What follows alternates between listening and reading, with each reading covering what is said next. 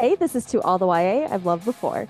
A podcast where two best friends analyze, discuss, and critique the young adult books and teen media of our childhood in the 90s and 2000s, and sometimes things that came before our time. I'm your host, Ashley Spicer. And I'm your other host, Kaycee Racer. This is season five, and we're talking about YA romance, both classic and current, and the romantic tropes that we adore, like Friends to Lovers, featured in this week's book, Nancy Garden's Annie on My Mind from 1982.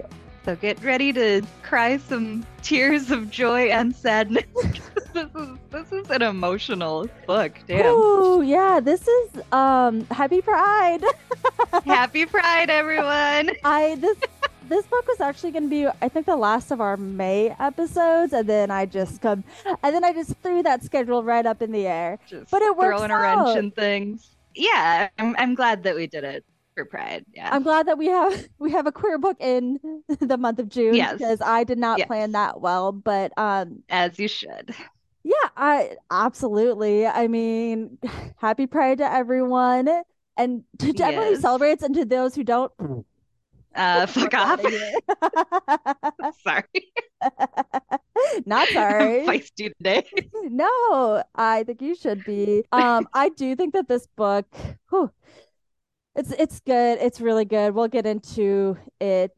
Obvi- obviously, We actually, for this episode, are not going to talk about the book, so be prepared for that. but I think that this book is so relevant to today, and I fucking Yeah. hate that. I know, right? Way more than it should be. yeah, Sucks. just Liza talking about like mind your own fucking business. Like I'm like, yeah, Right? you all mind your own business. Yes, please. Ugh, it costs nothing. Yeah.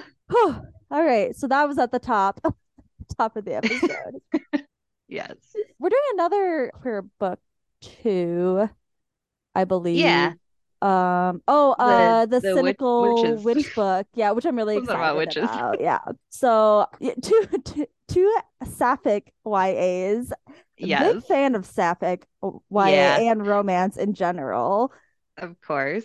No, I think that this was. I mean, this was absolutely the first sapphic book that I ever read. Oh, for sure. Me too. Yeah. So um, I'm really excited to get into it. And I've been wanting to do this book for the podcast, and I'm glad we found an opening for it in the Mhm. friends to lovers trope. Yes. So how do you how do you feel about this trope? What do you what do you think about it? I love this trope. It's it's one of my favorites because I feel like that's that's like what love should be, you know? Like you should be friends first. You should have that kind of like Or friends common dur ground. friends during for sure. Well, right, yeah. I mean, yeah. You I don't know. I feel like it's such a thing where it's like like boomers. Just boomer Oh, boomer action. for for lack of better term, but you know, just the like comedy of like hating your spouse and like just Uh-huh. being miserable in your life. Like, why? Why is that a thing? I, Like, think I it's get it. especially funny that it's always the man hating his wife. I mean, in like Right. sitcoms, and I'm like, men, His wife who is doing everything for him and also like in the in the sitcoms, they're always like way higher than the guys. even in the year of 2023, women take on the mental, emotional, physical labors of the household Yeah. overwhelmingly, and Yes. most of them also work full-time jobs. Right. Yes. So I'm just like, I, I don't Like understand what this. what are you doing here? Oh, let's not bring this heteronormative bullshit into this episode because let's Yes. celebrate this. I was gonna say lady loving, but sure. Oh yeah, why not? Lady loving happens. I also love this trope because I I agree. I do believe that people should be friends. Friendship should be a really important part of a relationship, the fundamentals of a relationship. Yeah. And I I, I always said like so stupid. Ryan, you're not my best friend. You're my husband. and then I was like, one day I was like, you are my best friend. Like, Right, yeah. I have best friend. Like he's not my entire world. But Exactly. it is really nice our relationship feels like I'm bringing this heteronormative bullshit into this episode. Our relationship feels like like I'm having a sleepover with my best friend every night. Yeah. You know? Yeah, that's how it should be. You should have fun. You should, you know, of course, it should not be your entire life. You should have other friends and Mhm. other people to fulfill things. And I will say that Ryan and I we d- were friends before we started dating. We were roommates. Yeah. They were Yeah. roommates Oh, before we started dating and we like used to meet at the bar down the street all the time. We didn't know each other before we were roommates. It was a Craigslist situation, but we like talked a lot and like figured out we had the same music taste. I was dating someone else at the time. Then two, three years later, I want to say, Mhm. I saw him on Tinder and we reconnected. So Yeah. yeah, I would say that from the beginning we had that foundational friendship, but I also think that it developed naturally in our because we weren't close or anything. We were just like roommates. Like Yeah. was like a hey, let's go get a drink together. Right. But I think that over the course of our relationship, um, it has been a very like friendship kind of thing that Mhm. I oh I never knew could be because I dated such a crappy Yeah, such before. terrible people. But I recognize like when I'm going to all these concerts and like grabbing a happy hour drink with Ryan, I'm just like, oh, this is this this feels like I'm with like you or Colleen or you know, and it Yeah. just it feels really good to have that. Yeah. And like Matt and I we're not friends before, of course, because we we met on uh where did we meet? Which Okay, one was that? Cupid. Okay, Cupid. I always forget. I don't know why. And I But always remember I know you remember everything. I'm an Ashley historian, BTW. You are. But we met on OK Cupid and we started dating. But it is like, you know, we have such a good friendship now. Like it's we have so much fun together and we have such common interests and Oh know, yeah, yeah. You guys are uh, board game buddies till the end. Yeah, for sure. Trivia partners. Great. the childhood friendship to lovers, and that's a word that I really actually hate. Oh it God. a lot in this book, Yes. but that trope is one that I have always loved. Like having that like Mhm. best friend that you fall in love with. And I feel like so many books do that in this way that's like, I'm not like other girls, Yeah. like blah blah blah. Like a lot of YA, especially in the 90s, really hmm did that.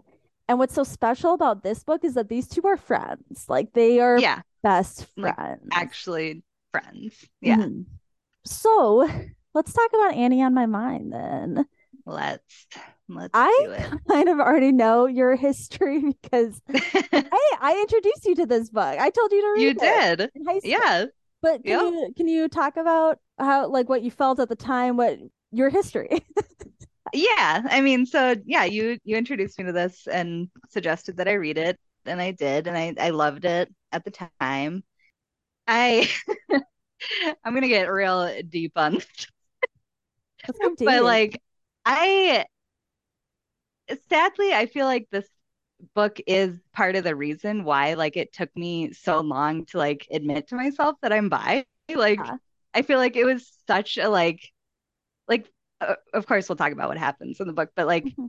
their consequences were just so huge. And of course, it turns out to be great in the end. Everything's, you know, good. But it's like it was such a huge deal for them to admit that they that they loved each other and that they were together. And I feel like it really did like affect um, you know, my my feelings on that. And like all the media that I saw around it was just like like now we're getting to the point where we can have queer characters and it's just normal and as it sh- should be but it was always like this huge thing like i'm i'm coming out i'm losing all these people in my life because of it i'm having all these huge things happen and like yeah i i didn't remember exactly what had happened in this book but i do looking back and reading it again i think that it was a big part of my like hesitation to admit that Right. and like still even now like of course I've never had a relationship with a woman and I've never like I feel like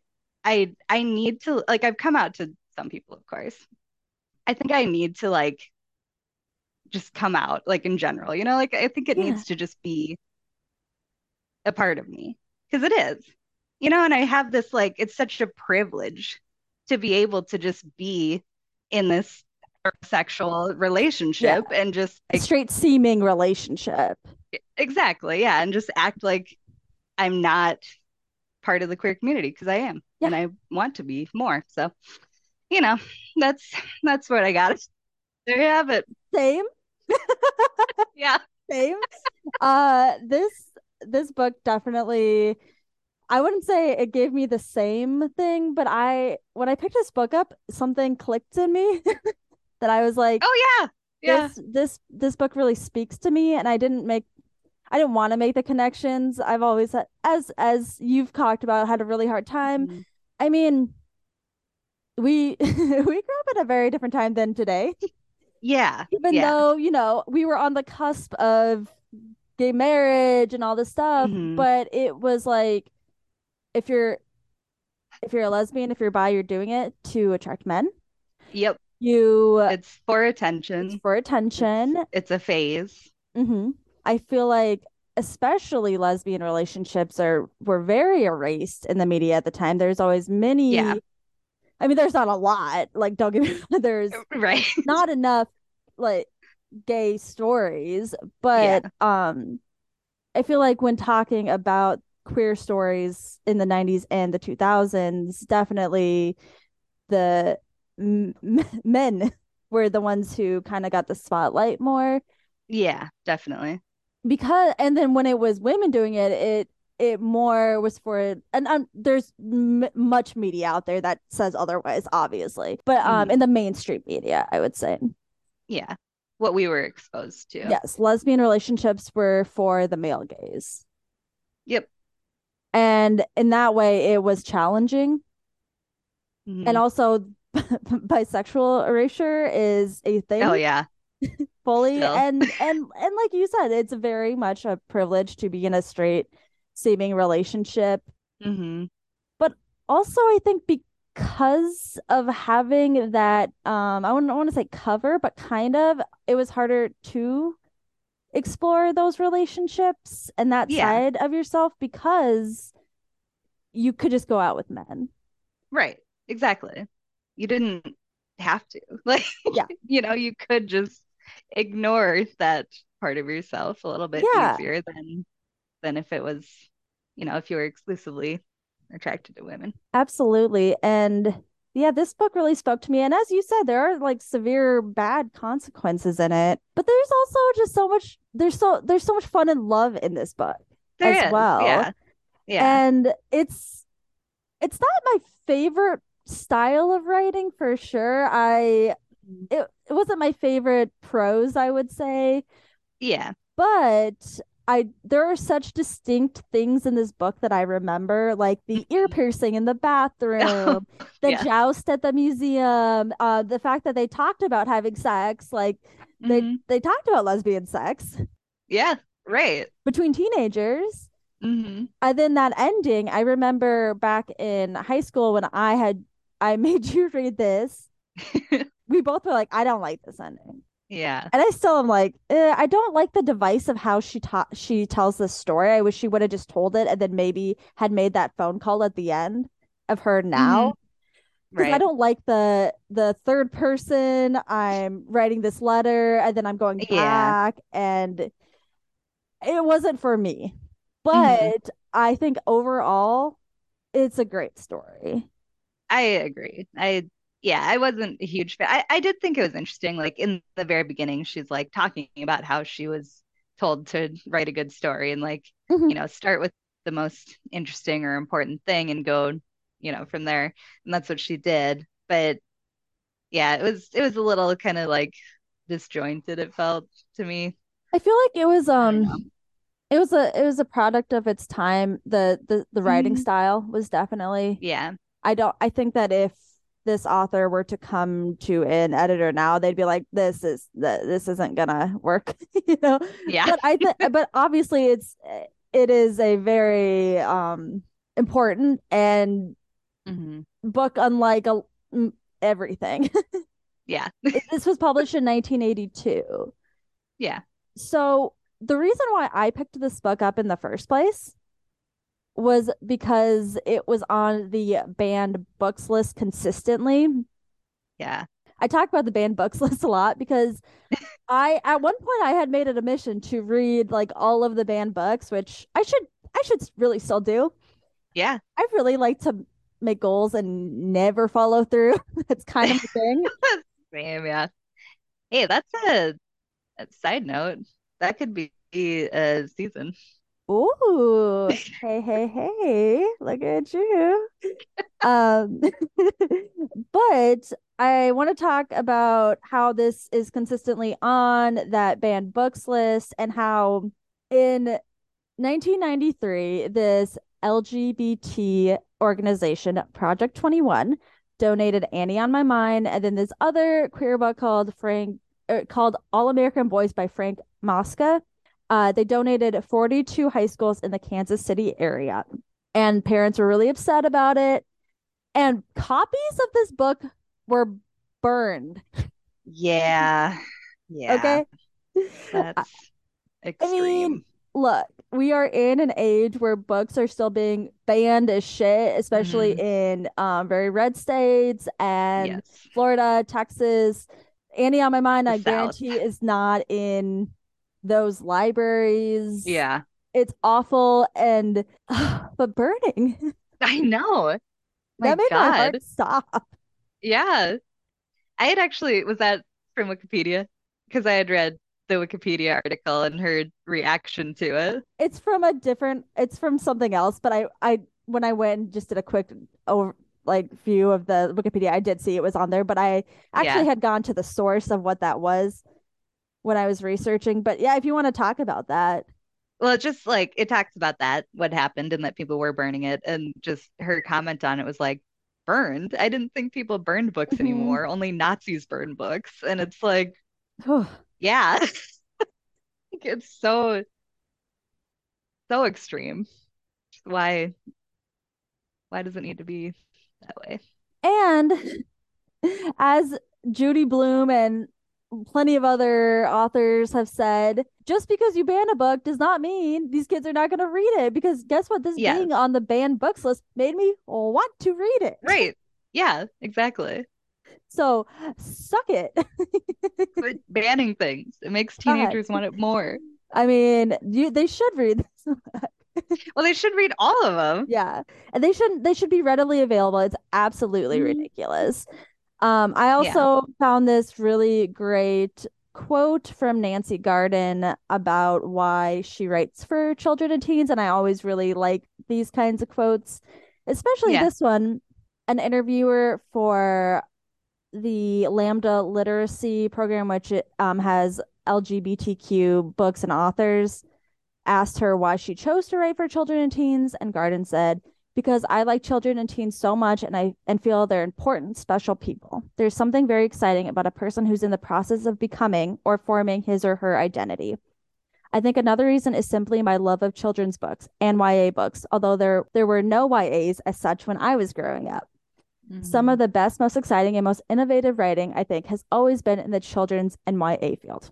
And this really stuck out to me for several reasons because I say these things I say these things all the time, these three different ideas. Yeah. So the first one is that I love this is why I love writing these books too, because of just like how much you can write a character coming into themselves and discovering Mhm. themselves and making all these huge mistakes that form who they are. And I I think that that's important to show to teenagers that they can come back from these mistakes and they're usually not as big as they think that they are, you know? Exactly. Yeah. Because everything is so major when you're a teenager. Huge. It's, It's still to me. the to end of the world. I'm like, Same, oh yeah. Uh, Uh, and the second part of this is that she talks about the fact that there was no young adult when she was growing up. And Right.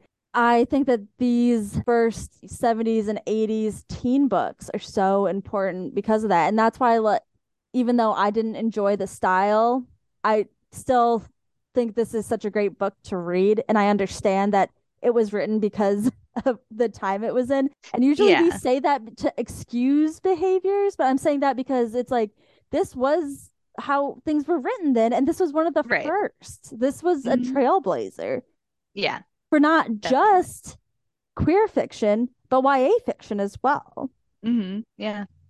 and then the third thing which is that she says that some of the best most exciting and most innovative writing are in the children and YA field and this is so true because when you look at the way that YA romance has shaped the romance, the the like adult romance genre, it's it's Yeah. immense hmm because publishers are more willing to introduce it to a younger audience.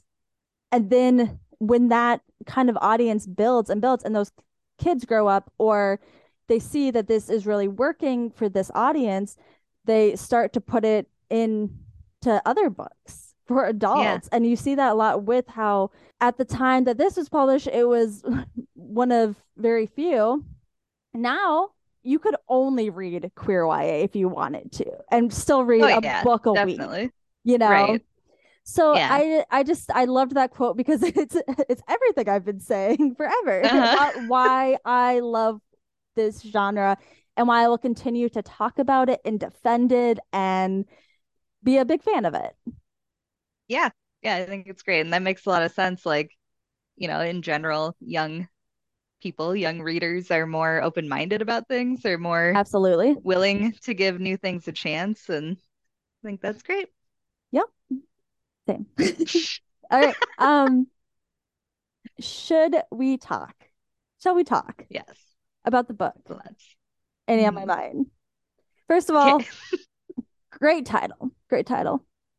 Yeah, I love it it. So simple. It's it's beautiful, really. And Mhm. yeah. Although I don't like the letter portions or the, you know, the third person, the third person to first person makes literally no sense. Yeah. Yeah. But I do like how she's always like, Aunt, like she's kind of like talking to Annie in that, like, Mhm.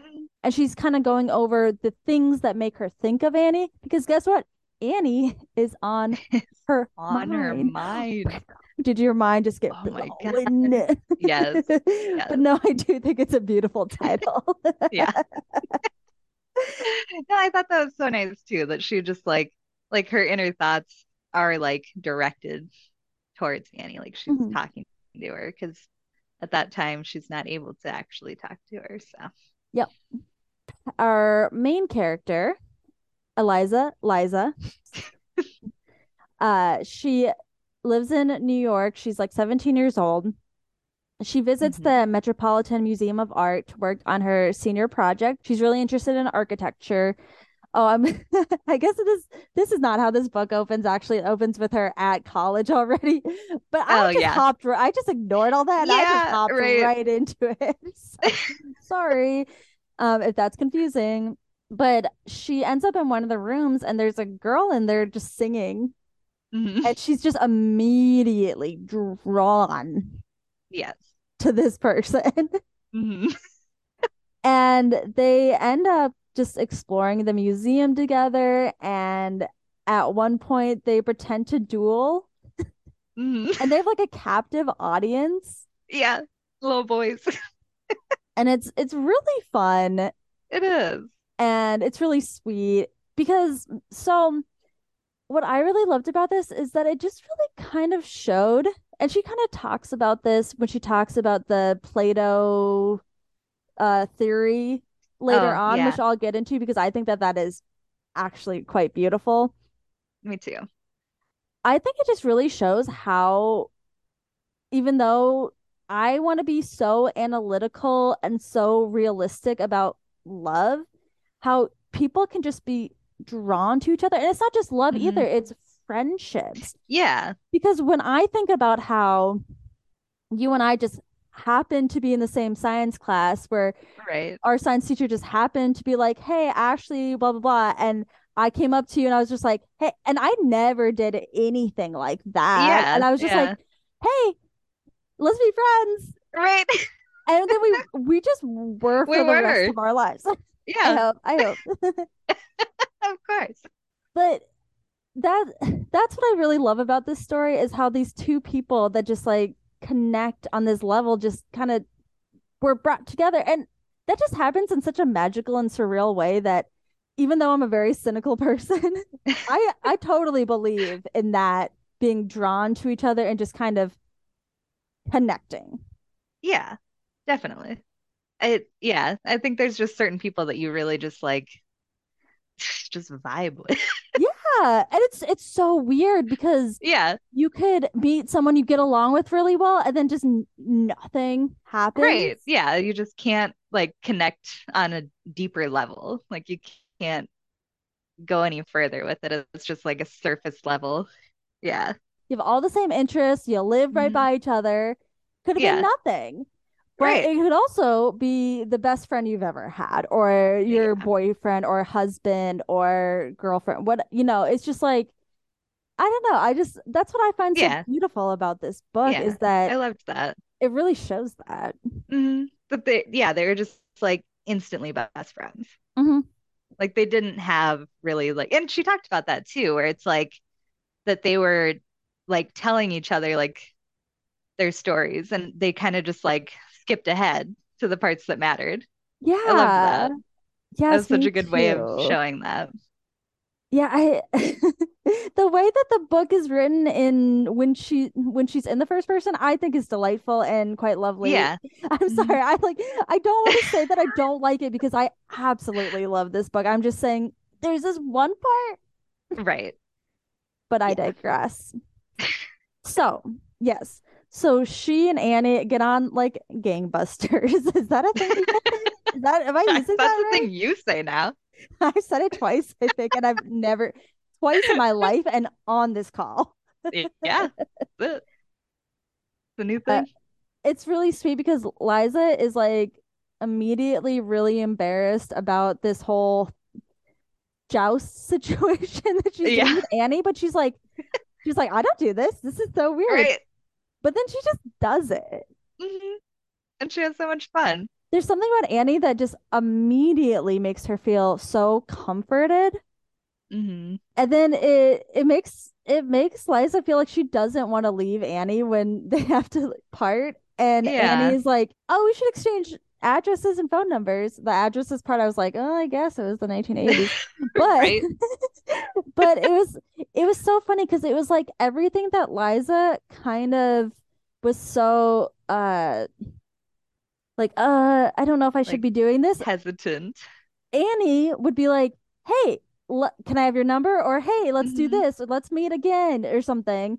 And then Yeah. same for the other way around. It it never was like a one-sided thing. They really hmm propped each other up. Yeah, they did.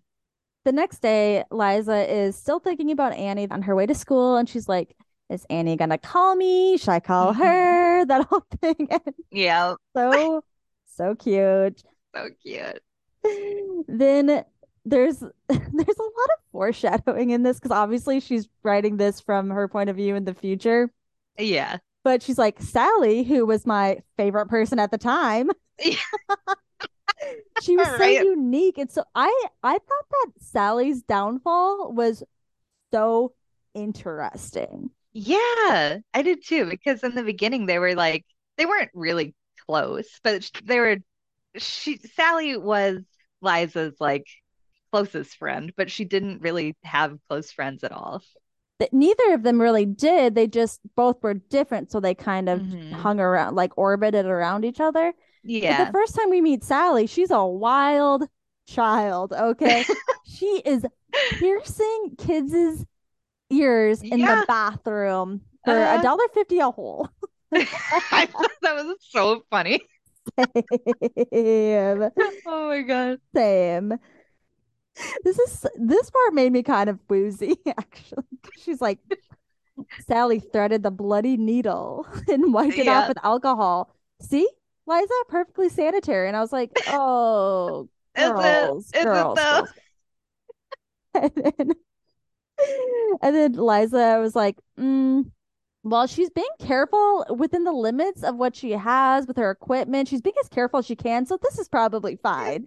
That's kind of Liza's thing is she's like, this is fine. Everything's fine. It's just Yeah. gonna be fine. Which is really funny because she's like, not really my business. And I Yeah. respect, I respect that. Mhm. but it but Miss Poindexter, which LOL, isn't that I know. a nickname for Yes. nerds? Yes, it is. I was thinking that also. I forgot to mention she goes to like this private school, this very small private school.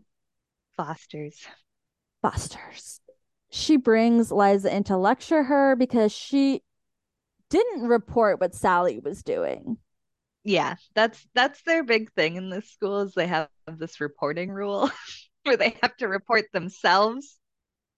And if if the person won't refuse or won't report themselves, then you have to report them. What a what Yeah. a great rule. I love Hey, that. what a bunch of narcs. What a bunch of narcs. What the hell? It's a terrible rule. Yeah. And and Liza is very against this rule. And as Mhm. as uh student council president, which Yeah. was a role that she was kind of just happened upon because things just She kind of was just like thrown into happened. it. She didn't want it. It wasn't like a passion of hers. It just it just happened.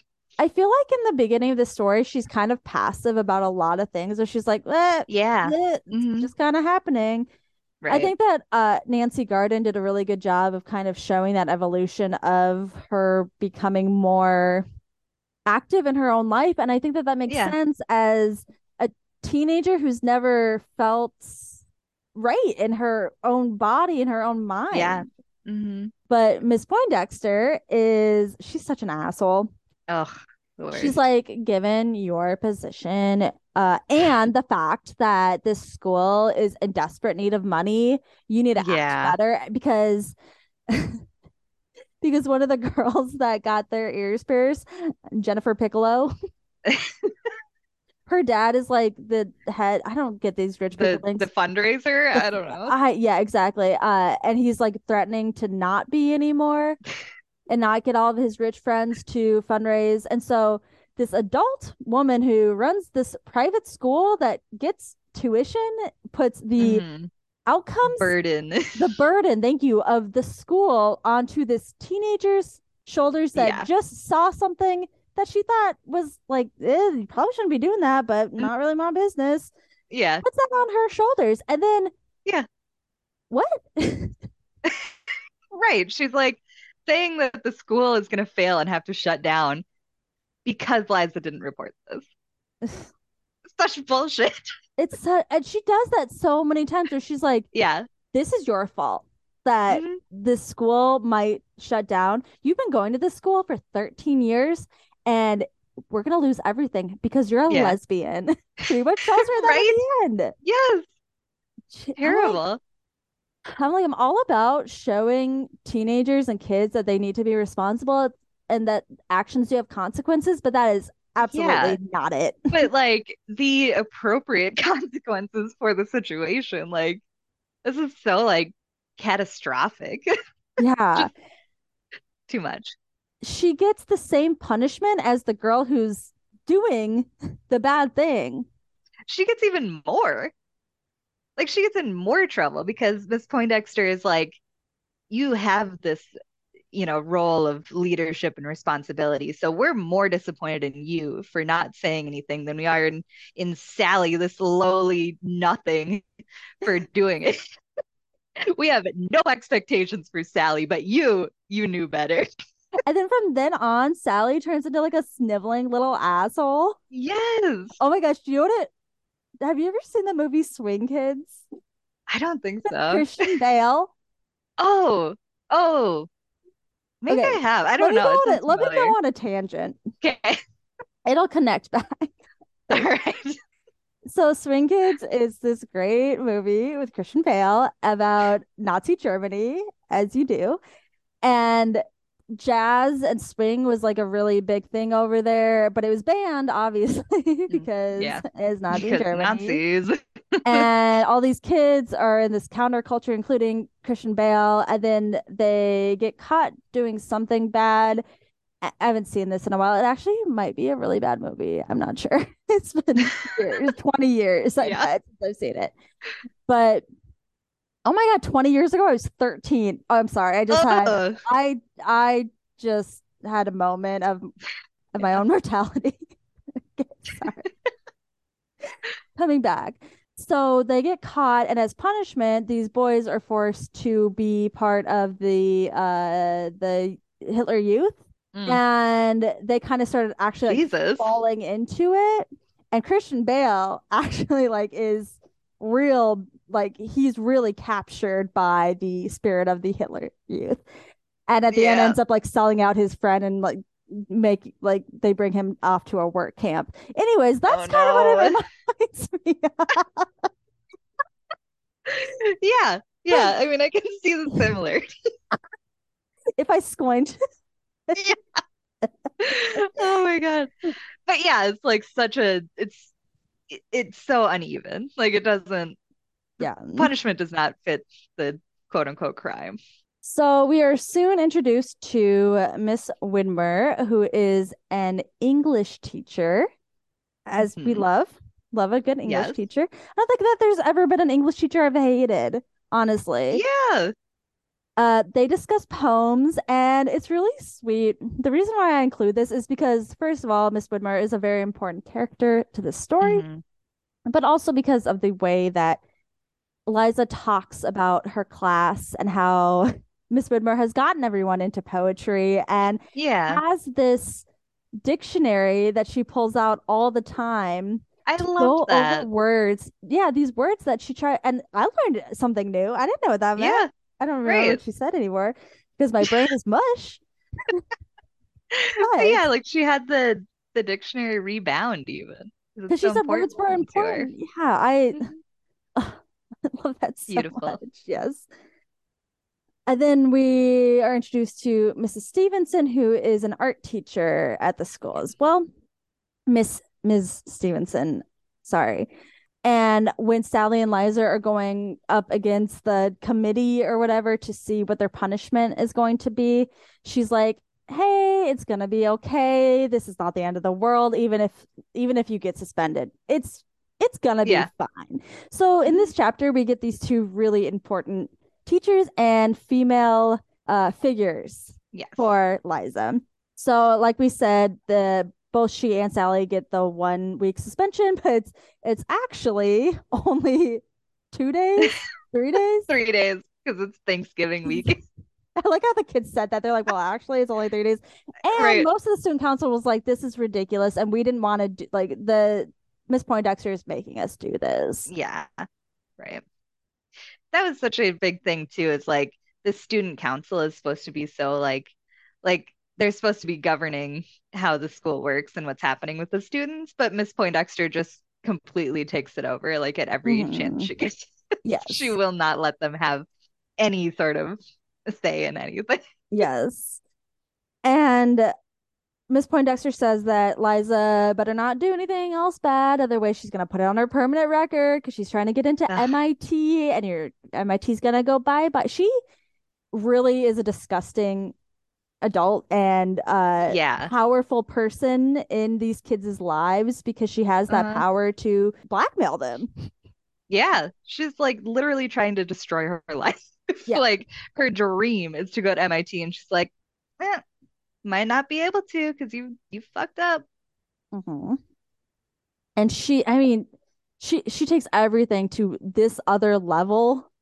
That Mhm. I I mean, I think that it would be fair to say that in in in a better world, be like, bring Eliza into the office and be like, hey, you know, as as the student council president, you should probably not like be the person to come to me. If I like, I, w- I would hope that you could come to me with Yeah. this with this information. Um, Or handle it. yeah, or if not, and you know, have you know, feel empowered to say something to Sally to just be Mhm. like, hey, this this probably is not the greatest idea. But I'm not going to punish you. I'm just going to tell you you can come to me with that Mhm. information because Yeah. otherwise she's going to think I might as well be part of the bad thing because I'm going to get punished Mhm. anyway. Exactly. Yeah. So when Liza gets home, her dad is really upset with her. Her dad sucks. I'm s her both of her parents kind of suck. Yeah. in different ways. And it's it's definitely that her mom is trying to we don't get a lot with her parents. No, we don't. But there are these little context clues that tell you who these people are. Her dad is like pretty much uh white male liberal who's like hey, gay people, cool. My daughter gay? Absolutely not, Not cool. I know you will Mhm. never be happy. And yes, he does say that. Yes. And then her mom is well, we're gonna get into all that at the end because that, that's gonna be a really fun discussion. But her mom is definitely this woman who works outside of the home but feels so guilty for not being there for her kids. And this is a thing that we've seen in a lot of these early YA books. hmm Yeah, because it it was such like a different time than where women, you know, it's still the expectation that they're like taking care of the house and doing all these things, but like it was even more so then. And the mom is trying to be a stay-at-home mom, but she also wants to actually have a life. the one bright spot of her weekend is that she goes to the cloisters with Annie and they have like a picnic and they play pretend again with each other. I love Yeah. that. It was so cute. They're able to just be like Kids. kids. Yeah. They are. I feel like as a teenager, you're so like wrapped up in trying to be older than you Mhm. are. And expected to be older than you are. Yeah. Especially especially as a girl. hmm You Yeah. are very much expected to be more mature. And I think Mhm. that imagination and creative play is something that hold on to as long as you can. It's so important and it's so fun. And even you and I in high school, we're still going to the park and like playing pretend with each other Yeah. because it was It was fun. Yeah. We were still playing Barbies. I we would were still do that. Oh, yeah. I know. I was thinking the other day, I was like, I wish I had friends in Chicago Yeah. because I want to go and play tag. Like we used, remember how we Oh, used to go to so a much fun. playground and just play for Yeah. hours, like with a big group of Mhm. people? Yeah. You might have to do that in July when we see each other. Let's do it. We have so many things to pack in. I won't make a schedule. Anyways. So yeah, they have this really sweet afternoon, and Liza thinks this line. Most of that afternoon was, how can I put it? It felt a little as if we'd found a script that had been written just for us, and we were reading through the beginning quickly. The imaginative, exploratory part being in the museum, now the factual exposition. What's your family like? What's your favorite subject? Hurrying so we could get to that part that mattered, whatever that was to be Yeah. and at this point they they both understand this thing about each other that's like this is this is fast Not- and it's friendship they don't really know what it is Right. because because it's not a well first of all because it's just not an accepted thing I feel like, and we don't ever get from the point of view of Annie, but I think that Annie might have had an idea of what was happening more than than Liza did at this point. Like she probably, yeah, like she she knew it wasn't just your average friendship. but she does recognize that it is a it is a friendship above all Mhm. even though Yeah. she is reconciling recon I can't talk today reconciling feelings because as we will Yeah. learn she's had she's known that she was gay Yeah. Or at least had like a an idea inkling. yes Yeah. Annie says I love California New York's unfriendly except for you you're the first really friendly person I've met since high school the whole time we've lived here Oh. That made me so sad for her Yeah. And then it it made me really sad for Liza too because Annie recognizes that she doesn't really have any friends and she's kind of a lone wolf. Yeah. But I think that Liza kind of thinks that since she's surrounded by all these people and she can just she can blend in. I think that that's the thing is that she feels like she can blend in. So she kind of Mhm. feels safe in that between everyone, she's never really getting close to anyone. Yeah, she's not really involved in it so much, but she is able to just like feel like she's a part of it in a way. on Sunday, Liza's dad is still being passive aggressive with her as shit. Yeah. Yes. And her mom says something about earrings, and he's like, "Ask ask Liza. She knows more about earrings than anyone else in the family." God.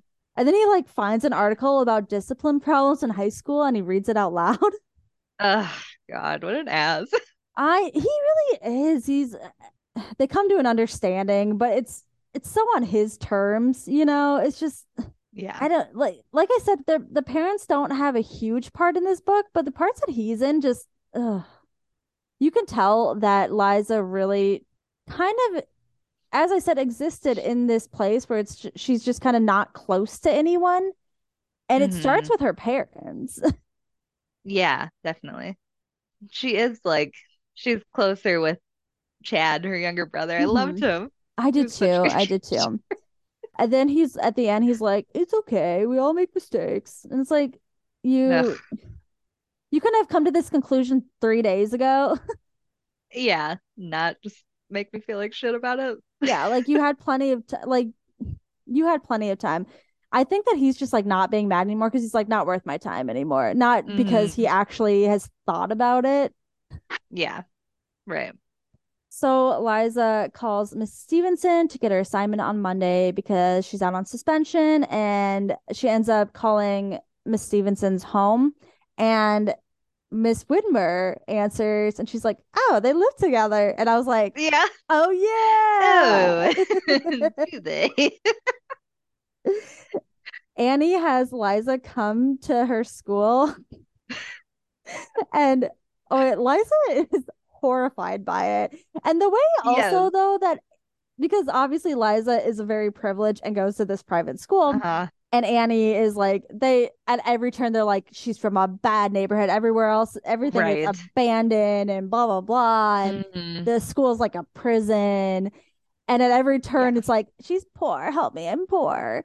And yeah, the way that even Annie talks about her own life, it's like Nancy Garden, have you ever met a poor person? right? I know. That's how I felt too. It's like, oh my God. It's just like so patronizing. Mm-hmm. I know, and that's why I was I was glad when we we started not talking about that anymore and just yeah quickly kind of moved away because I because I was at the beginning and I was like is this gonna be a book I'm gonna have to be like, not for me anymore? And right? obviously this was bad, but it it uh-huh.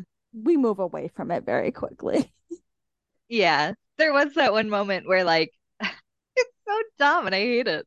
But Liza says something after they've like met um Annie's family and they're doing this stuff, but she says like it's not it's not because you're like jealous of my life or you want to be like me. it's like, are you serious?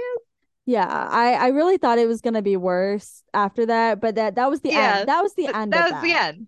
They say that and then they just move on, and I'm glad that they did. But why did it have to be included in the first place? she's so, so clueless, and it's not like yes. she's like a. It's not like she learns a lesson in not being a privileged dum dum. No, it's that just no. we just breeze past it.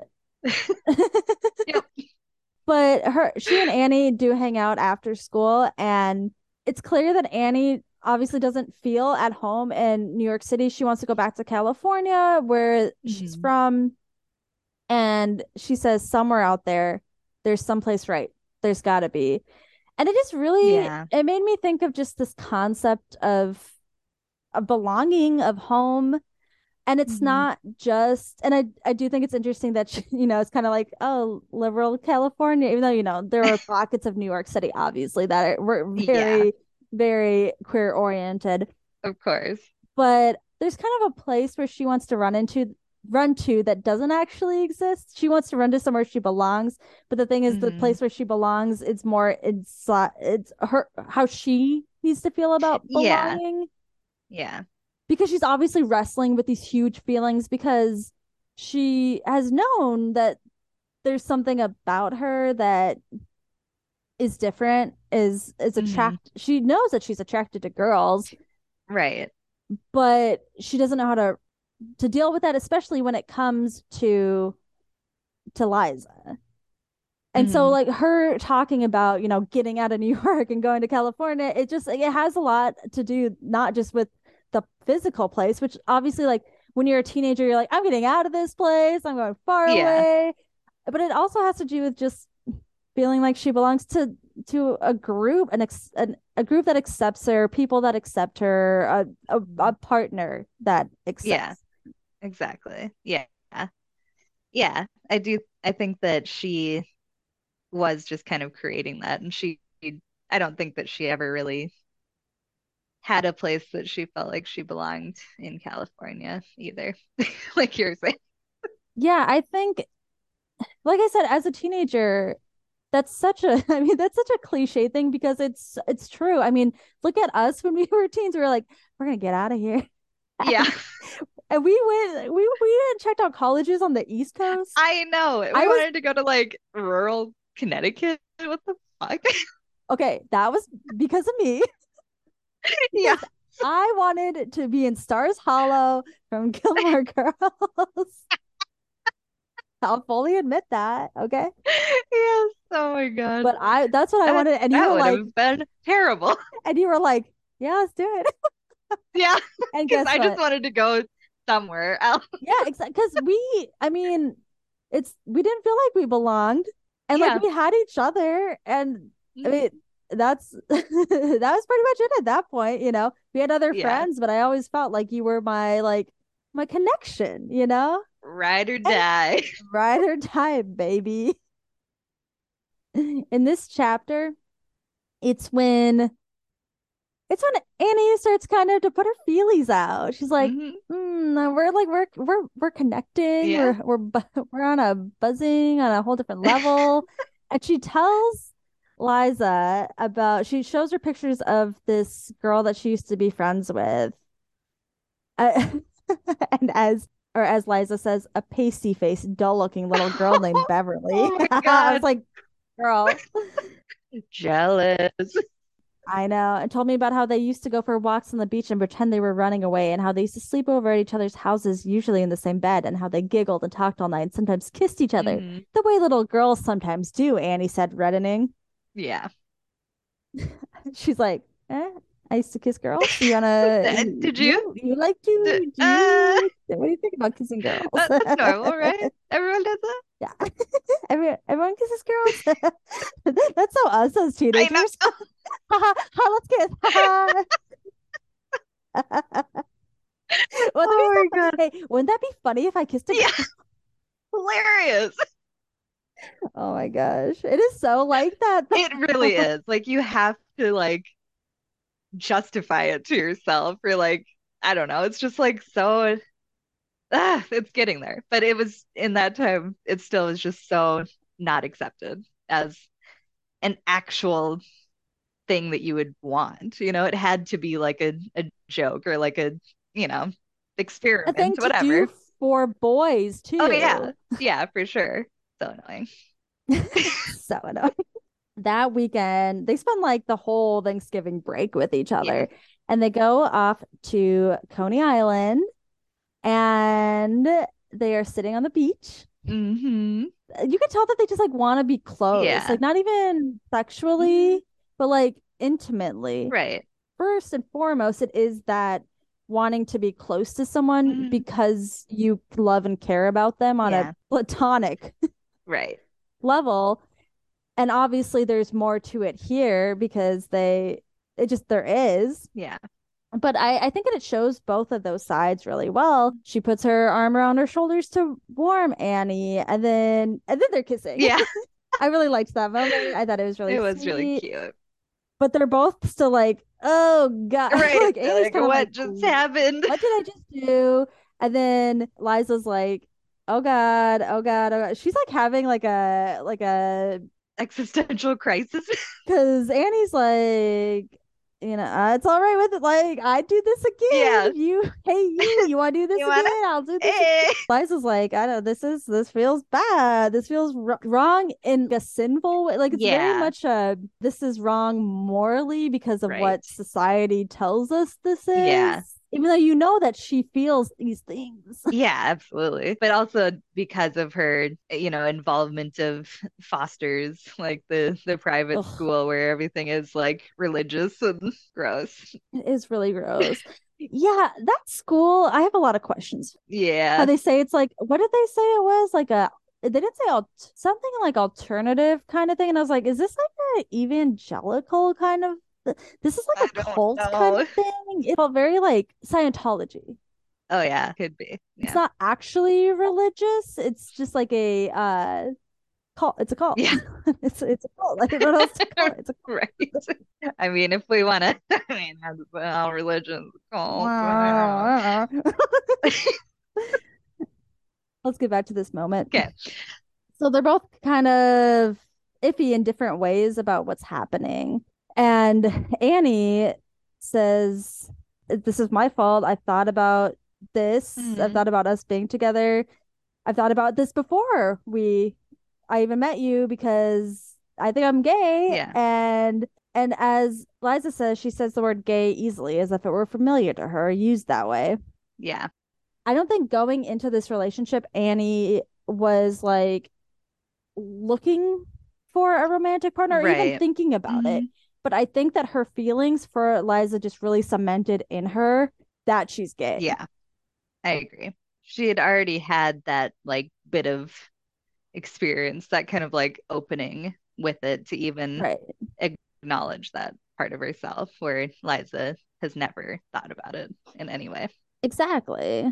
And Annie says, I like you so much. I told you, you make me feel real, more real than I've ever thought I could feel, more alive. You you're better than a hundred Californias. Mm.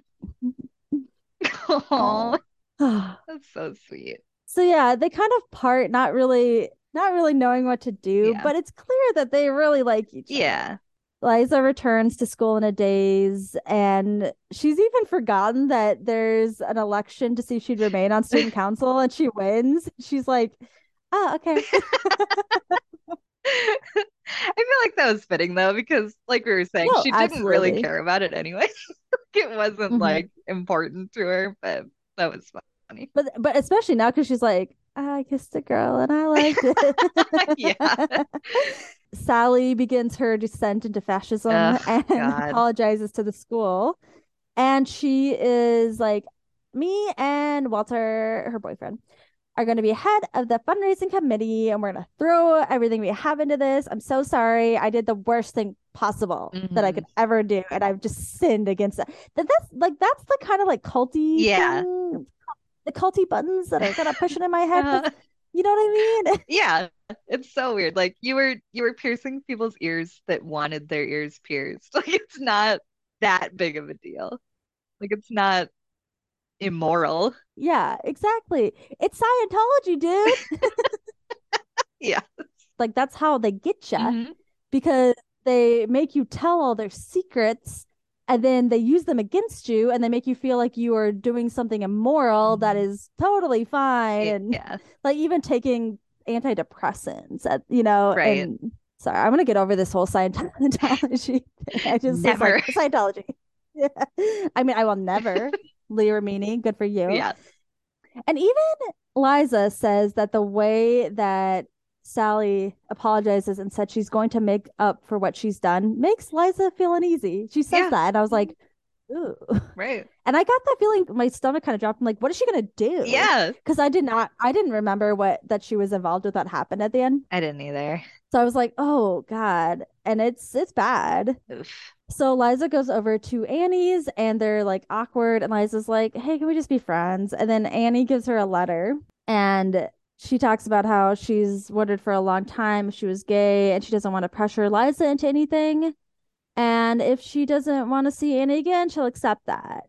And then Liza's like, like just kind of sits with the letter and is like, I don't know what to do and I don't know what I want, but I want to feel close to you. Mhm. Yeah.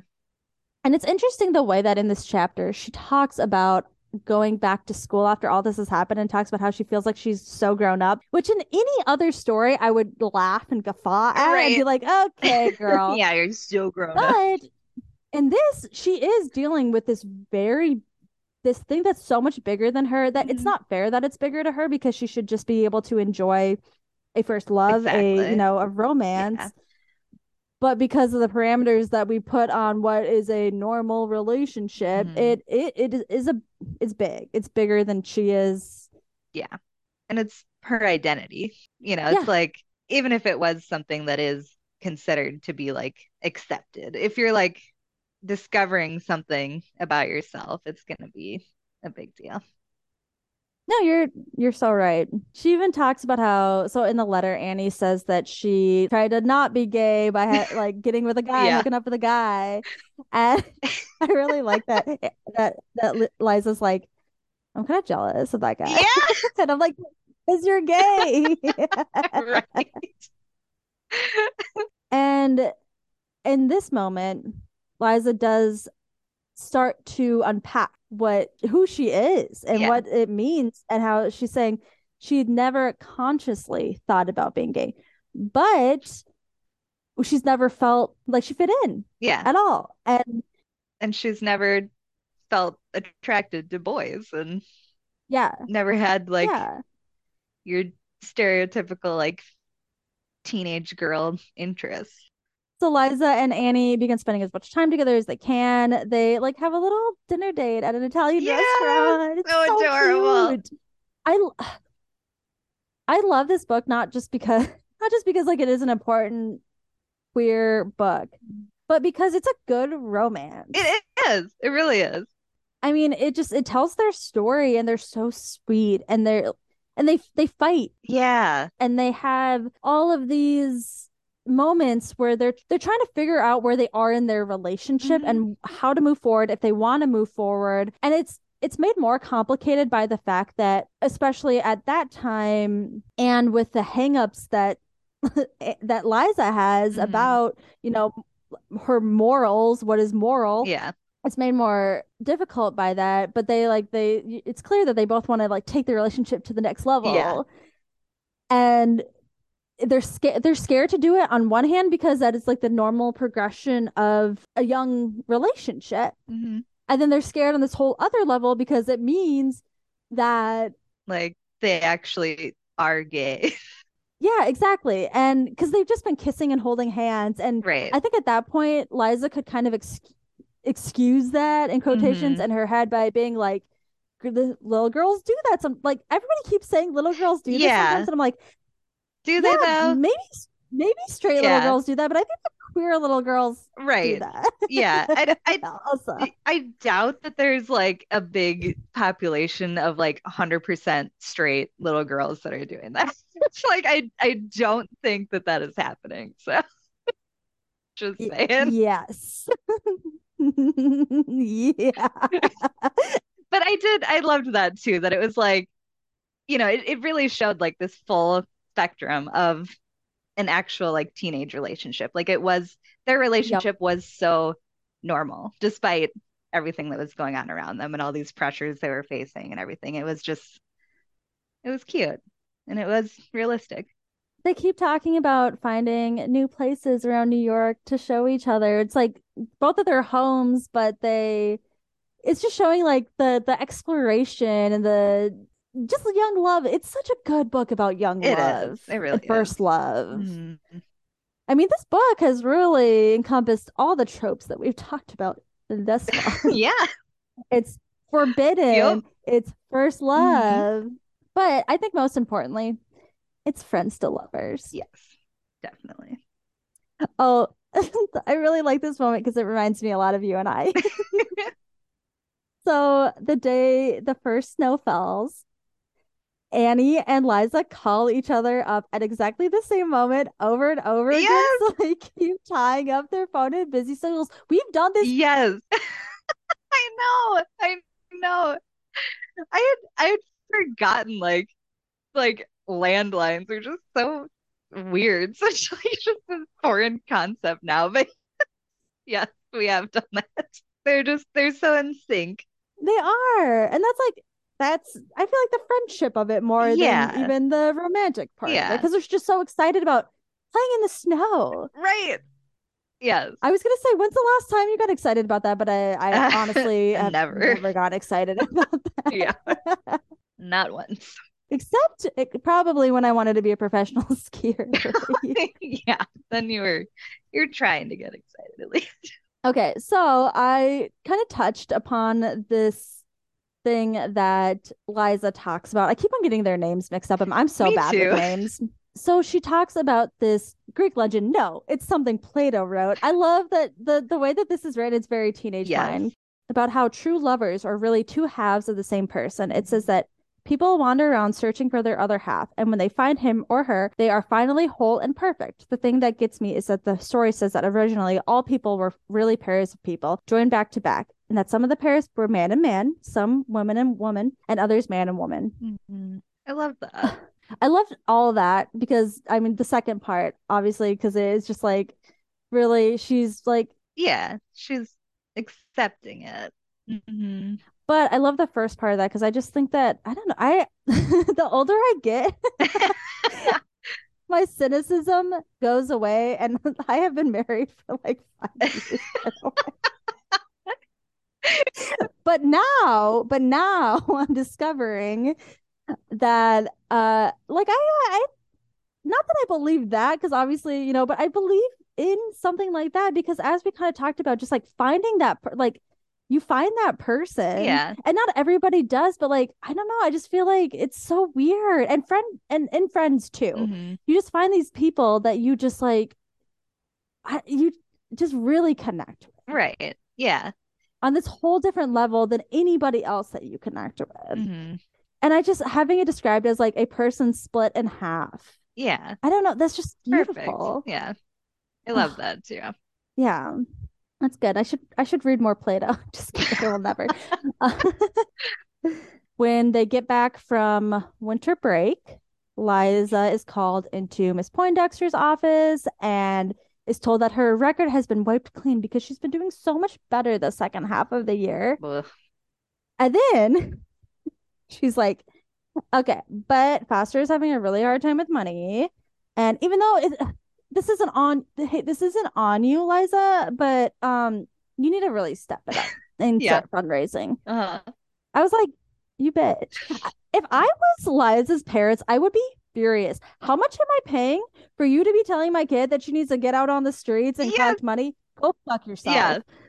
I know. And they were talking about like, oh, I can give $25 and like like that's gonna do anything. And you should not They have to do that. Yeah, The teacher. I was like, that's your job. Like, they're paying you. right? That's like Yeah. literally every hospital that I've worked at, this is such bullshit.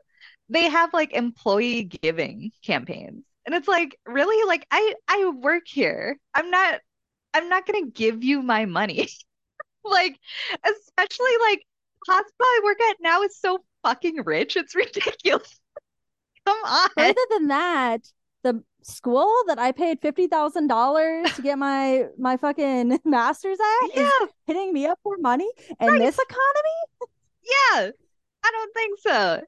I was like, Ridiculous. you have got to be fucking kidding. me. Yeah, I know. I paid you so much money, Yeah. and I am not successful. Your education did nothing for me. Kidding. Yeah, I honestly, I I'm glad I have my master's because I can lord that over everyone's heads that doesn't. Just kidding. I don't, it's not that special. But n- wish I hadn't gone to get my master's. But you know what? That's a story for another time. Whew. Anyway, I think I think it's great and useful. thank you so much. You know what? I needed that. But really though, like you I feel like I mean, I don't I have no idea what you learned, but it feels like you learned a lot. A lot that is relevant to to what you do. It's really funny when so I took a lot of like digital media classes for my major and my undergrad, and once in a while I'll be able to be like, oh, it's this is that. Yeah. But I'll be like, oh, I know what like diegetic diegetic sound is this. And like I'll just say it for days. I'll be like, Ryan, I know what that is. Yeah. And they'll be like, good. Because in, in what what I went to school for, I don't get that a lot. Yeah. I don't get I don't get to be an expert in a lot of things. Yeah. Th- That's why when we just did that Sweet Valley High episode, I didn't breathe for a full two and a half hours because I was just like, this is what I have. This is what the only thing I have. I need to talk about it at full speed. Yeah. Anyways, where are we? Okay. Who knows? So so they have an emergency council meeting at Miss Stevenson and Miss Widmer's house. And Liza volunteers to take care of their cats when they're gone on vacation. Oh, and there's this is unimportant to the story. But at one point, Miss Stevenson starts smoking a cigarette Oh. and uh she's like, Oh, that's so weird. And then she's like, It never occurred to me that she smoked because she didn't at school, except in the teacher's room. And you know how seniors can do in the seniors lounge. I'm like, I know, like what? Oh, They can? what were you? I don't know if you were in the same like class period as me, but when we had uh Herr Huber and he was talking about having the ashtrays in the desk. Oh yeah, yeah. Ew. Ew, disgusting.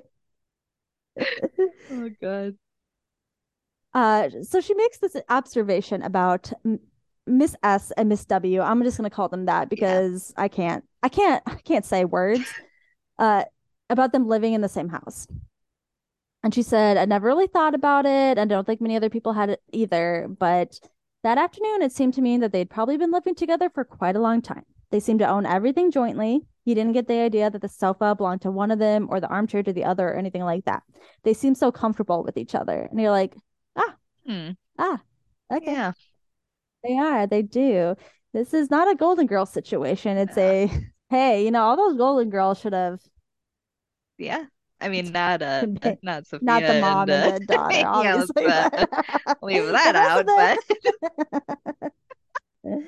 So Liza gets her acceptance letter for MIT and Annie gets hers for Berkeley. Mhm. And I like how they both get this and at the same time are talking at the same time they're talking about their futures and kind of not talking about their futures. They are both their feeling their uh, physical their physicality is escalating yes. and they want to like be touching each other, be around each other. And while Miss W and Miss S are gone, Liza takes Annie over to their house, and that's where they have sex together for the first time. Yes. And it's it's no it's no forever sex scenes. It's no forever hand No. No, it is not. It's sweet. It's it's it's sweet, but also she talks about it being like really like she talks about being special and like really good. Yeah. Yeah. And I like that. And it was not detailed or graphic in any way, which I appreciated. Not because of, you know, just because they are like teenagers and it was weird and forever to read about teenagers It like was in weird. detail. It was weird. It was Enough. weird. The details and and forever were not for us. They were for They were, the yeah, the targeted audience. yes. That that This was why- on me, No. not their fault. And as adults, we were like, I don't.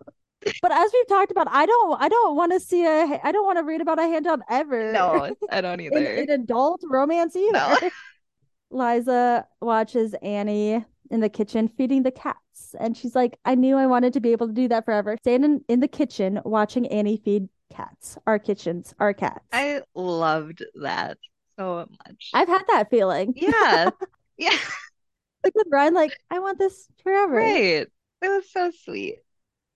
It is sweet. Yeah. I I really like that. One of the cats splits off and they're trying to find him as cat as cat as cats are to do. Yes.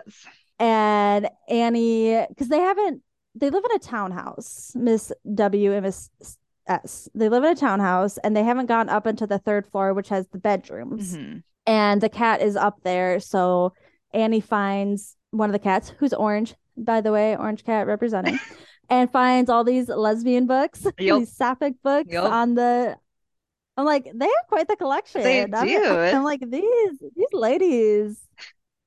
And then they go and look in the and that that room also has a full size bed or a queen size. I can't remember. Yeah, It has a big Bigger bed. bed. And then they go into the other room and it's it's like a twin size Yeah, bed. with like, like- nothing else. It's just completely for show. Hold tight Yep. sheets The closet only had like their winter clothes. because you'd have to do that. Oh yeah. It's shitty. But yeah. And they talk about those books because earlier on, I think that Annie had like a little uh, like a little paperback, a little sapphic paperback that she hmm was like, "Oh." And in this moment she's like, "It's terrible that we have to be seen like we have to be so scared to be seen with books we have every right to read." Yes. Going back, I like how the authors of the books like Forever and this one really recognize that their books are not going to be popular with a wider hmm audience that are going to argue against them and they put things like you know what I mean? They like Yeah.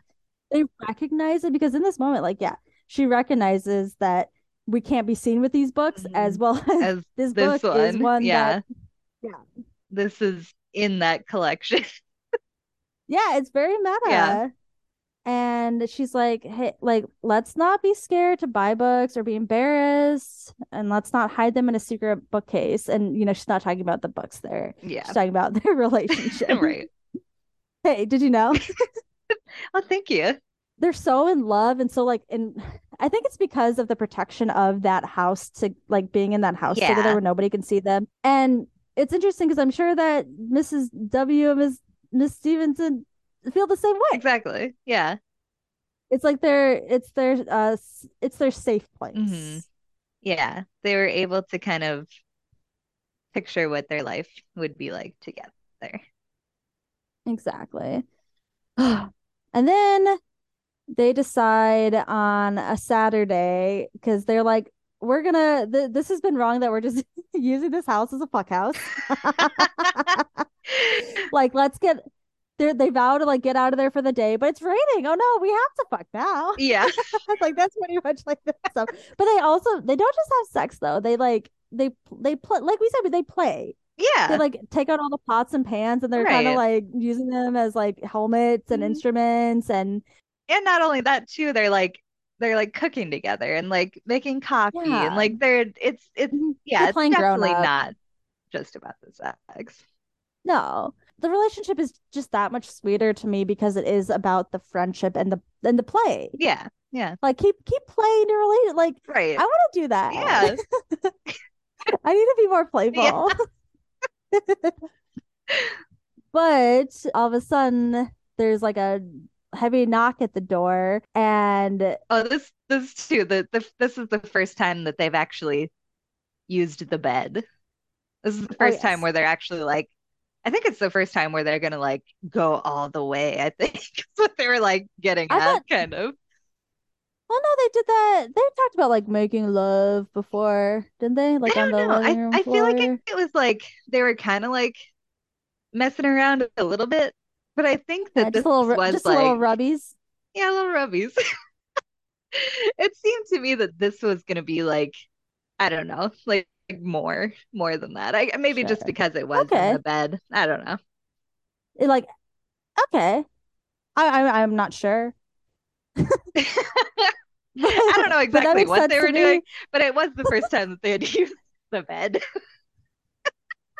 I don't know why that was this huge debate. Right. Ashley, what, which, which bases did they cover when?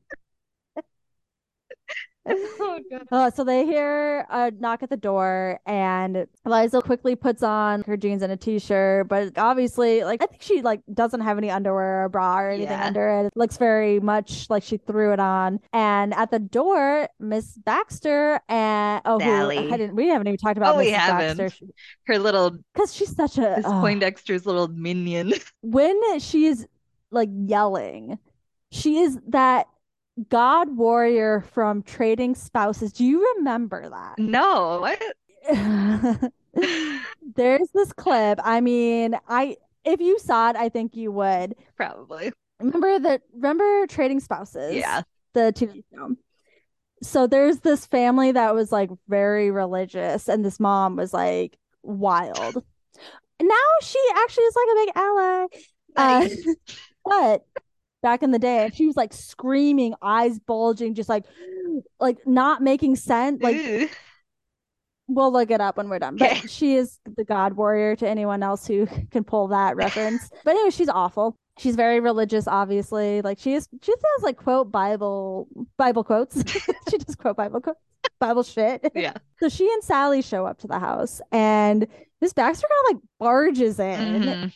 Even though Liza's trying to block her. She's like being awful Yeah. and rushes up the stairs, and Annie is just in a what kind of jacket? Like They're a calling it a lumberjack. Just super weird. just like a I was picturing like a just like a big like flannel shirt kind of thing. I don't know. Okay, sure. Yeah, I didn't really get that either. I was like, am I supposed to know I, what this I don't is? know. Because she had like kind of been, they'd been like, you know, playing and like having Mhm. sex and like, you know, being comfortable and Yeah. cute. And she tries to run from the room where they're headed into the other one. And Miss Baxter like catches her. She's like cowering. Mhm. Like it's a really awful, sad, and disgusting moment Yeah, it is because really of Miss. Baxter just like needing to be right Yeah. because you will learn that she's been wanting to come in this house because Mhm. she she knows that Miss W and Miss S are are sinning and Right. whatever. So she just wants to be proven right about it. Yep. And so like she just has this vendetta. She like lives across the She street. I'm does. like, It's ew. weird. Can I just say about this? This is such like a teenager thing to do. They were cutting it so close anyway. We were saying that this was like this was like 6:30 p.m. and they hear the rattling on the door and they're like, there's no way it could be them. They said they were gonna be home at eight o'clock. It's like really? There's really no way they could be home a little bit early. They come home in the midst of all this. Right, yes. Yeah, and so Miss Baxter's freaking out and saying that they're all immoral. And when Miss Stevenson and Miss Widmer come in, she says, I've long feared that the relationship between you two was is immoral and unnatural. I will not embarrass us all with specifics, but we are neighbors, and it has been clear to me for some time that you are not as distant toward each other as at home as you are at school. Mm. She said, and I told myself that as long as you were, as long as you didn't affect the students, I would be charitable and hold my peace, that I would not cast the first stone. Oh, thank you so much. How nice of you. Ugh. And then she talks about how, like, how poor Sally has given so much to Foster's all this time, and then she has to see all this, Yeah, all this sin. I'm like, okay. yeah. So she's like, I'm gonna tell Miss Poindexter, and then the teachers are really mad at the at the girls, obviously. Right. Not not because I mean, obviously they're like they're very mad because they've been found out, but they're also mad because they're like, Yeah, like we we trusted you in our house and you did this. yeah, exactly. And so, but the next day they invite the girls back over, and they're a lot more calm, and they're like, hey, you need to be prepared because it's not gonna be good going forward. Like this Mhm. is shit's gonna shit's about to go down Yeah. and oh it's it is like so dark and the rest of the, the most the majority of this book has just been so sweet and these like really cute moments that even though there is this like feeling of don't get caught uh we can't let everyone know about us it's still these two girls just being in love Yeah. and it's easy to push that aside Mhm. and then you have this moment and it comes crashing down and it's I don't it's so devastating. It is. It really is. Like just the way that they're treated after this and like the whole like court scene. Like what what was that? Oh, Like it's that was just so over the top. And they call Liza's parents. And when Liza gets home, her mom is like, okay, let me find let me find it because we got we need to talk Yeah. about this. This is This what this is something what we've we been were skirting. saying. We've been skirting around this because I just I feel this needs to be bigger. Yeah. So her parents find out, and she gets home, and only her mom's home. And she's like, "Hey, you know what? Uh, t- I, you know, when I was a kid, I used to kiss my friend, and sometimes we'd hold hands in bed. Yeah. But like, it was child, it was kids stuff. Yeah. And I'm like, hey, hey, mom, hey, mom, you're queer. Right? I know. I know. So I mean it's it's it's funny, but it's also like It's it's Sad. it's very sad. it- yeah. Like I've seen so many things recently, like it's like gay women will be talking to like their their family members, specifically grandmas. I've heard most of where the grandmas will be like, no, no women are actually like attracted to their husbands. Like God, God would have made men attractive like women if if he wanted us to love them that way. And it's like, you know, like they just they can't put it together. And it's sad. It's really sad. Like they could have because they well, weren't exactly, able to. yeah. Like they could have had this whole different life, but they couldn't because of how things are. Terrible. I just I uh it makes me so sad. I mean just to that point, but also to the point where like there were just so many women who didn't want to have children or hmm get married and maybe were queer, maybe were ace, maybe just Yeah. didn't want hmm to do that. And were made to because of societal, family, everything, hmm expectations. Sometimes we're like literally Right. forced to. And like at such like a young age too. Like it was so normal to get married Yes. so young and start having kids before you even like Yes.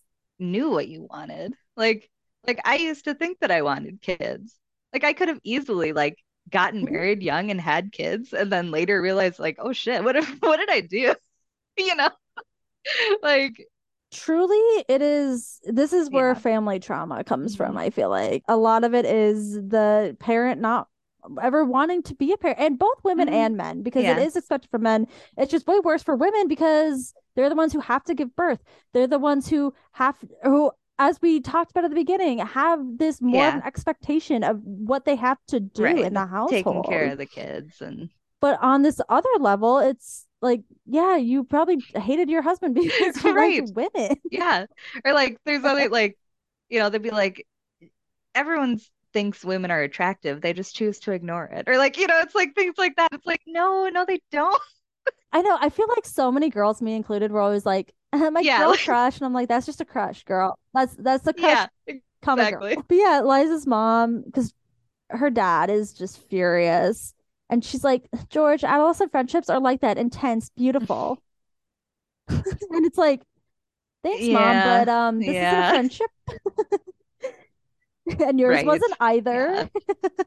And then her dad goes into this whole thing about like I thought I was okay with homosexuality, but then I found out my own daughter and and he says, I know it's not fashionable to say this, but well, maybe it's just that I love your mother so much and you and Chad so much that I have to say to you, I never thought gay people can be very happy. No children for one thing, no real family life.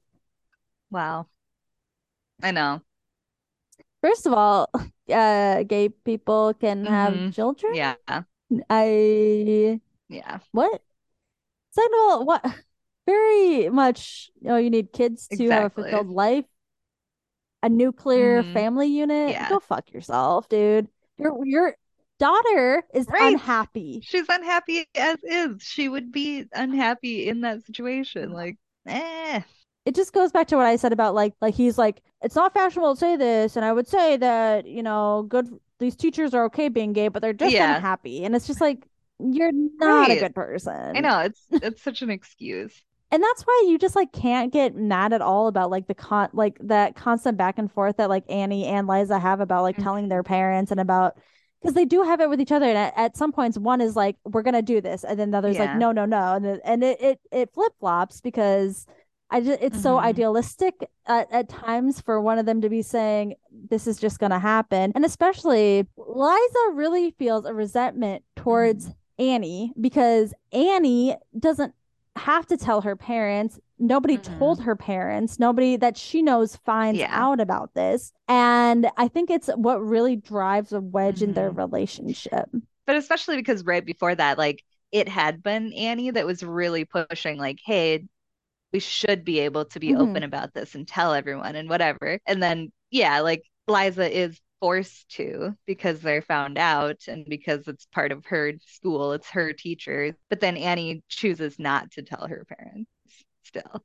Yeah. Mm, Yeah. She's been suspended from school and there has to have a he- another hearing. We really love these sure hearings, do. but this time by like adults, Yep. I guess. But the well, I don't even know who it is, but um the fundraising I- was it like, some stupid I don't shit. know, like the school board or something? Like something weird. I yeah, it's really the, the way the school functions is really weird. Chad is mad at Liza because people at school have been mean to him, which like, yeah, okay. And then even at one point Miss Poindexter questions hmm Chad, which is so shit. Like she's so Yeah. shitty. It's like it's none of your business. This is so not Right. right. Like you you should not be doing this. And Liza reveals the truth about herself and he's just kind of like Yeah. okay. And then he d- hmm defends her from then on. Like he he he really does. He's really that ally, Yeah, he's He's really that ally. sweet. And so like he cares about his sister a lot. I do like that a lot. I like their well, I wish that there would have Yeah. been more of him. We didn't really get a lot of him, but and we didn't Yeah. really need to, but it would have been nice. Liza is really worried about her future because Miss Poindexter is lit- is telling her that MIT is going to hear about this. Good luck getting into MIT. God. I'm like, oh my, you're supposed to want the best for your students. So what is wrong with you? And she and Miss Widmer and Miss Stevenson all have to go in front of this committee in separate things because they're hmm separate cases. She talks about how they're all wearing dresses, even Yeah. though none of them really wear dresses. Like they wear skirts and she doesn't wear dresses. And she's like, see, we're saying we're women. Like I eh, that was such an interesting was. Yeah. And she's like, it's it's so ridiculous that we're trying to like prove ourselves as women. And even this was weird. She said that she's never used conditioner before. I was like, what? Yeah, that was really weird. I was like, what? You really Yeah, should like do that. What does your hair look not good for like? your hair. Is your hair really dry? It's so Yeah. staticky. What are you doing? But yeah, I thought that was that was an interesting choice, like a subconscious choice of all of theirs to to wear dresses and then also to to notice it. She goes into the trustees meeting and Miss Ugh, Baxter is just like b being a god warrior. She's just like so much yeah, sin. Oh my God. My little my little take it. heart, my little god heart can't take it. It's really Yeah. quite awful. But this this one woman on The, the on the board like puts her in her place and she's like, ugh, the hero of the she's like, story.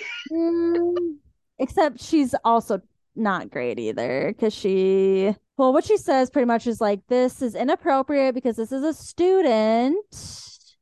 Our real concern is for the the, the Yeah, lesbian yeah. teachers, you know, like, so yeah, she is a hero to To Liza. the thing is, is that you can see this because Liza Liza gets off. She doesn't get hmm anything on her record. She gets to come back to school. Obviously, there's a lot of social consequences um, to what happens, but the teachers both get fired and will right. never teach again. Like they'll they will Yeah. never teach again. And I did I mean, I think that that was very realistic and it's really sad that she couldn't just have that moment where she's like this uh, this is a hmm win for me because it was never a win for her because Yeah. Because, right, even though she you know her teachers are gone. she didn't have anything happen to her directly, it's still like the way that you are is not accepted. And if anyone actually finds out, you're screwed for the rest of your life. and here's the thing yeah this she's she's a kid so she gets off like that's pretty much what it is hmm she's a kid Right. so she gets off so to her it's like okay in five years i'm in the hmm same Yeah. position as these teachers yeah so when she goes back to school chad walks in with her and is like i will kick anyone's butt that That messes was with so you great cute. She was like, I I would understand if we if you want to go in separately. And he's like, Are you kidding me? And then she hugs him and it's super cute. yeah It's it's a great moment. I feel like because at first he was he wasn't he didn't say anything like mean. He was just like, tell me the Yeah. truth. hmm Like they had that like that little conversation. Like he was he was mad because I think he was mad at what everybody else was saying. He was wasn't mad mad at because people were like treating him like shit because of, you know, what had happened. And he didn't know how to deal with those hmm feelings. But as soon as like she told him the truth, and I love that she felt like sh because she doesn't tell her parents the truth ever. She just tells them that it was nothing, that it was just it was a misunderstanding, and that's what they choose to believe, though yeah, this is not what happened. But he he's like, yeah, immediately. It's great. It's hmm great. Uh, but her her classmates are really awkward around her, especially the girls. Oh, I gotta I gotta find this one. Okay. So basically, the none of the girls wanted to sit with her or like by her or be near her at all. And she says, When I realized what was going on, I purposely arrived a little late to my classes so I get to choose who to sit next to and could maybe show the girls that I wasn't going to rape them in the middle of math class or something. like, Jesus Christ.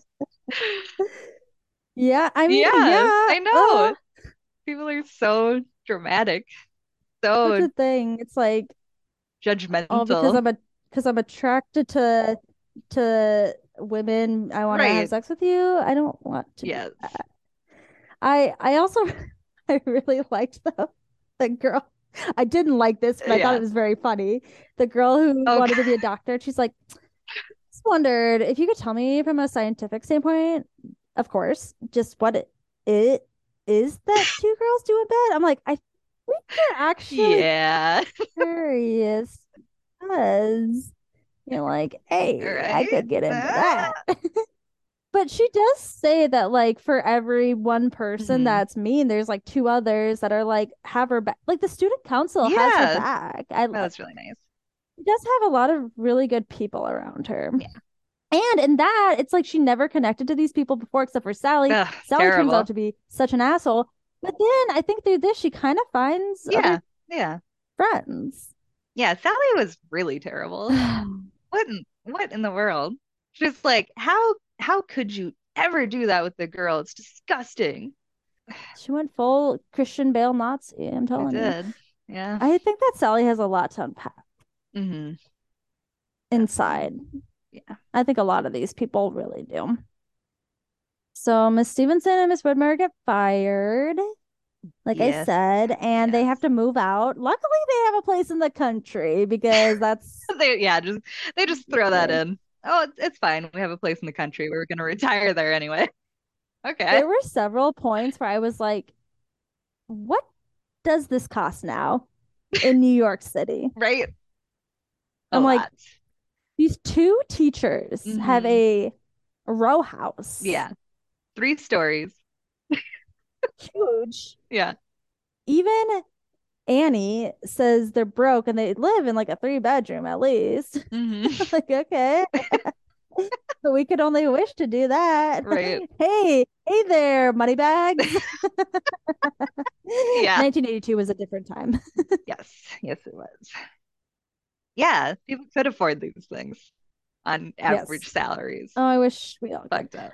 Yeah, they move out. Annie and Liza go to visit, and in a really nice moment where it's clear that the teacher's like, she did get them fired Yeah. inadvertently, but they forgive her, and they're Mhm. kind of like, it is what it is, and we've accepted this. And they kind of tell the story of how they met when they were 17, and Yeah. how they couldn't even get mad at what they did because like they were doing the exact same things, Yeah. and it's really nice. Uh, but I thought this line was really sad, especially with how much the girls, especially Annie, kind of talks about feeling like they belong and feeling at home. And Liza says the little house in Cobble Hill was being stripped of all the things that made it look warm and loved and lived in. Mm. And she's talking about, you know, her whole life is falling apart. Yeah. That was really sad. In the current day, Liza hasn't talked to Annie for months and decides to call her. And Annie's like, Hey, Yeah. I uh I am coming home for Christmas, but I switched tickets with this guy who wants to go to New York and I'm gonna go to Boston and I'll meet you there. And then Yeah. And we kind of we kind of skipped over all the letter writing, but during the the Mm, entire book, Liza has been like trying to write a letter. Like Annie had been writing to her consistently. She had never written back, and she's been trying the entire time to like write a letter to her and telling herself like, "Oh, I know I'm never going to send this." And yeah, so at the end, she finally gets the courage up to to call Annie. thank you. Sorry. I I Okay. did skip over that because I just pretended that didn't happen. Yeah, it wasn't it wasn't great. Yeah, thank you so much for being a better person than I am at this. Yeah, that's the end. So uh hopefully good. I I didn't hate the ending as much as I feel like I did as a teenager. I was like, okay, like Yeah, yeah, it was it does end it kind of a little abruptly like too. it was very abrupt. It was convenient, you Yes. know. But it needed that happy. It did need that happy ending. It needed a happy ending for sure, but I I feel like I don't know. I guess it wouldn't have really worked if they went into it more. Like it, it would have just been too much. But it was Yeah. very convenient. They were they were both just like, "Oh, I love you so much. I love you. I miss you." Yeah. Yeah, I know. Okay. And that's why to me the whole writing, the letter writing and that the that didn't work for me. It's because it Yeah. just like it it felt like a convenient way to tell a story, but you should have just been hmm telling the story the whole time. It could have just kind of worked on its own. Exactly. But that's kind of my problem with the storytelling device. I just don't like that that device of the I don't know. But that's just me. And I think that the rest of the book is phenomenal and hmm it does really capture the mind of a teenager and especially the mind of a teenager who is just not only going through big changes because she's growing up, she's hmm finding who she is and coming to terms with who she is as a person and the fact that her parent, like her parents, it doesn't end on a happy note with that. No, it doesn't. They're she not. lies to them. They are pretending that her, you know, she doesn't tell them the truth. hmm It's sad and Yeah. it's realistic. Yeah, it is.